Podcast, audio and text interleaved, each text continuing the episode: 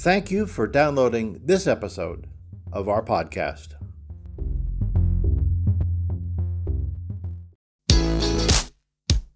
Hi, and welcome to the podcast for Solomon Staircase Masonic Lodge number 357, where we talk about all things related with Freemasonry, including Hermetic teachings, philosophy, reason, spirituality, and much more. We're located in Buena Park, Southern California. Tune in as we continue to update our podcast with informative talks and articles for Masons worldwide and those who would like to inquire within.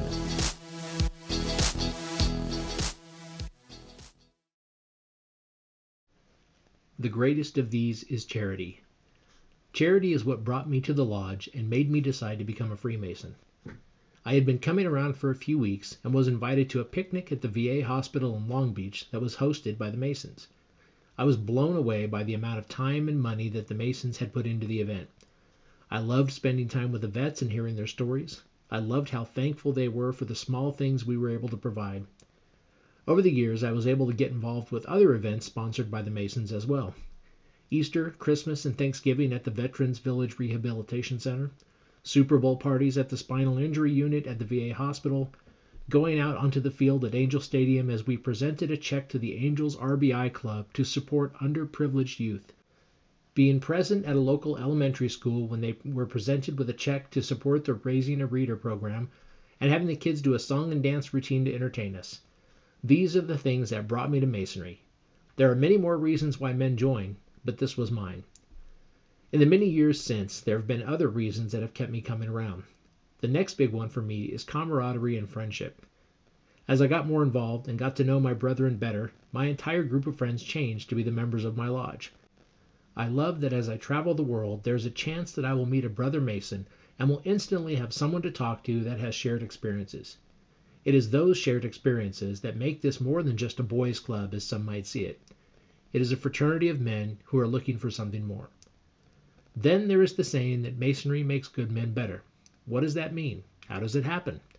This is another area where you will get different answers. For me, it is by being around other good men that I can talk to about anything. I can share my struggles and let my guard down. Men from a variety of different backgrounds, races, creeds, religions, and political views that all gather together as equals. And some of these men, when you hear their stories, will leave you in awe. They are often humble, they are often quiet, they may be rich, they may be poor, but you can usually guarantee that they have done many wonderful things. These men are my friends, my brothers, my family. Then there are those seeking further light.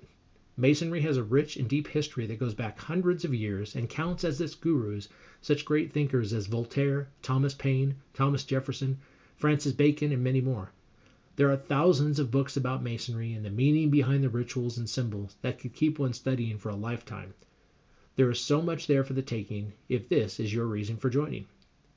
There is so much to Freemasonry that one can never reach the bottom of this proverbial well, but the one thing that continues to be my reason is the one that brought me in to begin with. So expect to see the top hat being passed around while I still wear it, because to me, the greatest of these is charity. Aaron Reddick, Worshipful Master. Greetings from the South. Charity springs from love, being the highest individual actions we can take. Both charity and love signify giving, and without any consideration of personal reward in return. To give to others, whether it be in words, time, service, or money, even anonymously, is to bring to the world from one's effort an attempt to save it. We often consider money as the means and ends of charity without realizing how charity has innumerable acts, from forgiveness to sacrifice. It begins from a motive of caring. From caring, we can see it as giving something from ourselves, and is of ourselves, having its seat within our hearts from where both concern and joy issue from a gift of intended kindness. Charity may also bring a desire to please or serve others, for its own sake and for theirs simultaneously refuting passions of greed, selfishness, envy, fear, bias, hate, and hubris. Charity derives from the highest law, which is love, and its seat being the primacy of divine power, intelligence, goodness, and bounty, flowing from the great architect of the universe, the supreme giver and artificer. Our Creator God can be found as the giver of all things superlative, beautiful, and sustaining, and of life itself, the source of life. The prime giver, whose creative acts, including our lives, has placed us as witnesses to this ultimate charity of life. We then in turn may give to others, to life, even to ourselves, an acknowledgment and thankfulness for every good thing, in prayer. Only through giving, service, thoughtfulness, and great understanding do we ameliorate the ills, blandishments, sorrows, and degradations so many have experienced. This charity is the heart of a Freemason. So Mote It Be. John McCarger, Hiram Award, Junior Warden. Chaplain's Corner. Charity is a godly act. When to stop, we will carve a stone into perfection. The road can't claim anyone walking on it, whereas the needy seeking help of shelter, clothing, food while walking on it might be thankful for the avenues extending help. The road is not offering charity, but the responsibility to perform its duty, whereas the help extended without expecting any credit or gratification is charity. We must not confuse responsibility with charity. They are poles apart. Freemasonry recognizes charity as the greatest of the goods that charity is the end point of faith and hope where satisfaction meets with desires. We often claim to be humble and selfless by being dutiful to anyone that might be in need, but to call it a charitable deed is a serious mistake. Freemasonry stays away from politics for this very reason. Charity is love based divine help for someone that deserves it and for which we get nothing back. Charity is silent virtue, it is the love of God. By causing the feeling of universal brotherhood, Freemasonry extends hope and true friendship irrespective of location, sects, or opinions. The sun takes little water from a reservoir, waterfall, and abundantly from the oceans and rivers, but the clouds distribute equally to all. This is the duty and responsibility set by nature to the sun and clouds to shower the rains and create life. Charity is where duty and responsibility can't reach, and hence is a godly act. Like a mother, it rears, gives, and protects. Like a daughter, it cares. Against all odds, charity reaches the pain points and soaks the dry grounds to quench the endless thirst, soothes them with contentment, and ends the weight. Charity is neither for the recipients nor for extenders of it. It finds them both quite mysteriously, and guides by divinity blooming into greatness. The sacrificial spirit it withholds makes it the greatest. A drop might be tiny in worth, but however mighty the ocean might be, it looks for the drop. Charity is that benevolent and selfless motive that makes a difference in someone's life. It is the basis of righteousness. Service to mankind is service to God. Charity is that tool that helps make that change you want to see in life. It is that small thing that is done with love that needs no further delay. It is the best way to show love and kindness to others. Charity helps attain more than you give. Like a flowing river doesn't count its water in buckets that are taken out. It makes life worth living and beautiful. This glue that binds good men together comes from Freemasonry that allows for promoting each other's welfare and rejoicing in each other's prosperity. Like anything else, the excess must be avoided. When we stop, we will carve a stone into perfection. Brother Shivam Sharma, Hiram Award, and Chaplain.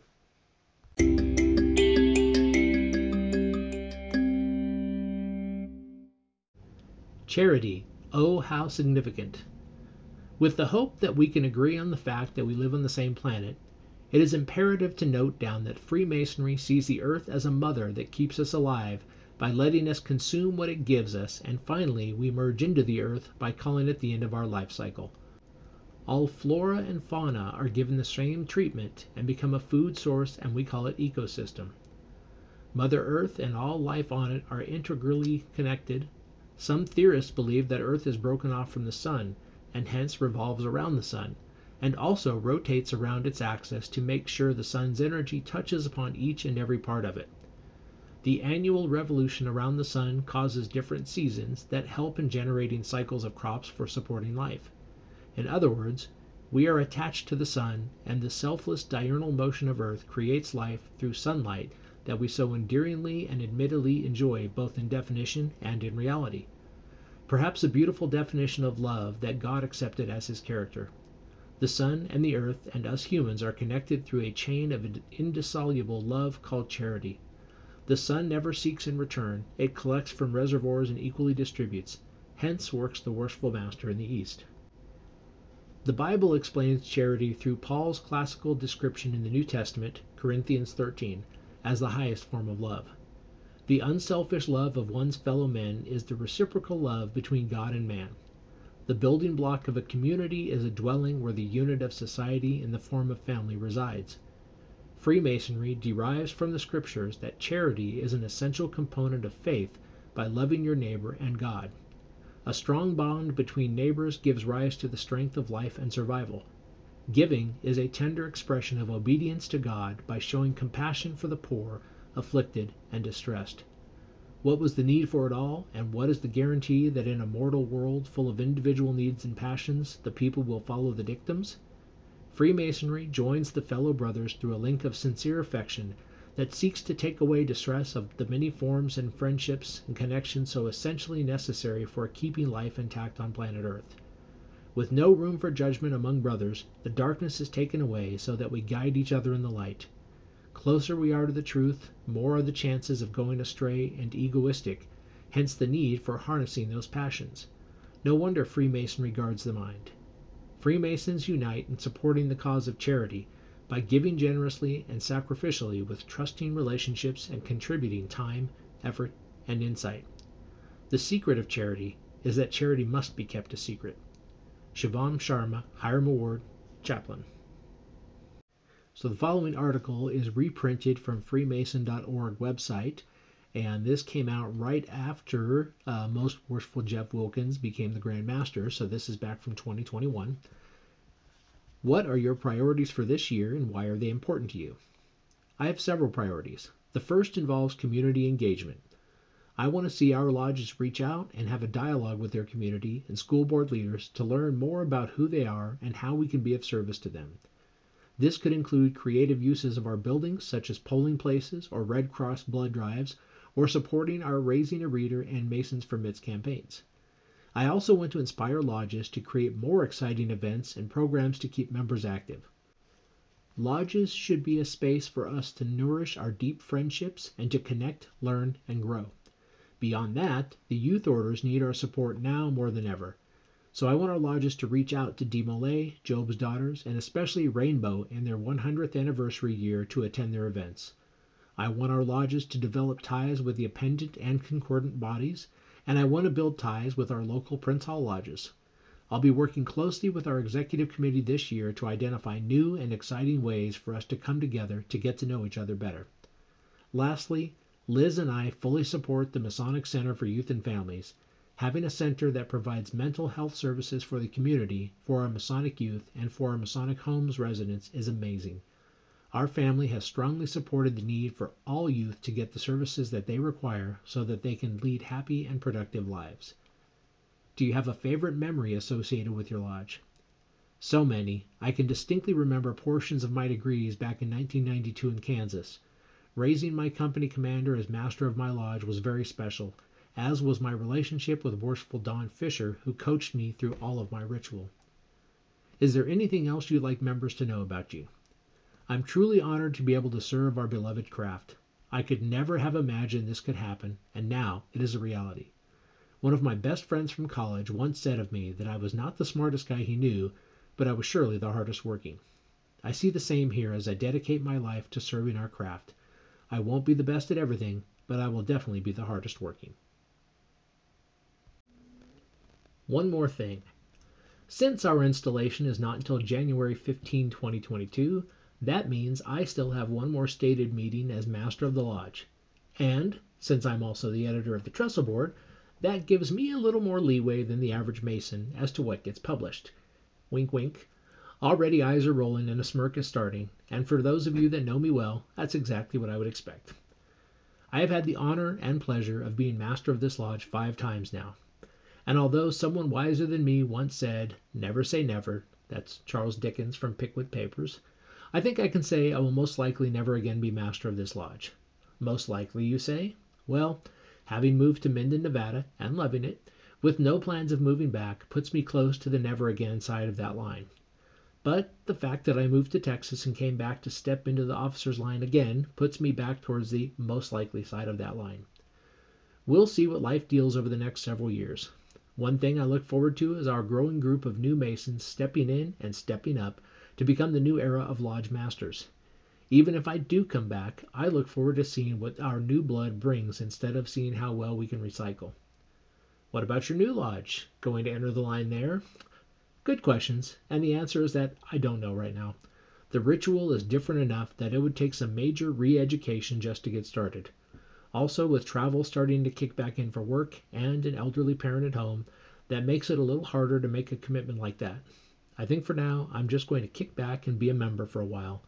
I've only done that for a very brief period of my time as a Mason, so I think I want to give it a shot.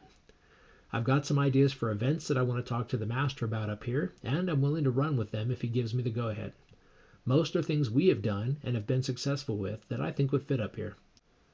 I will visit when I can, and it may sometimes be on a short notice, but Solomon's Staircase 357 is still my home lodge, you are still my best friends, and I will still keep plugging away at the podcast and the trestle board. And I have a guest room ready for you when you come my way. Sincerely and fraternally, Aaron Reddick.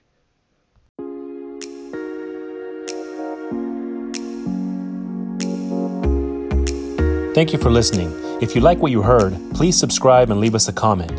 We enjoy hearing from our listeners. If you really like what you heard, share this podcast with your friends and lodge members. Visit us online at solomonstaircase.org.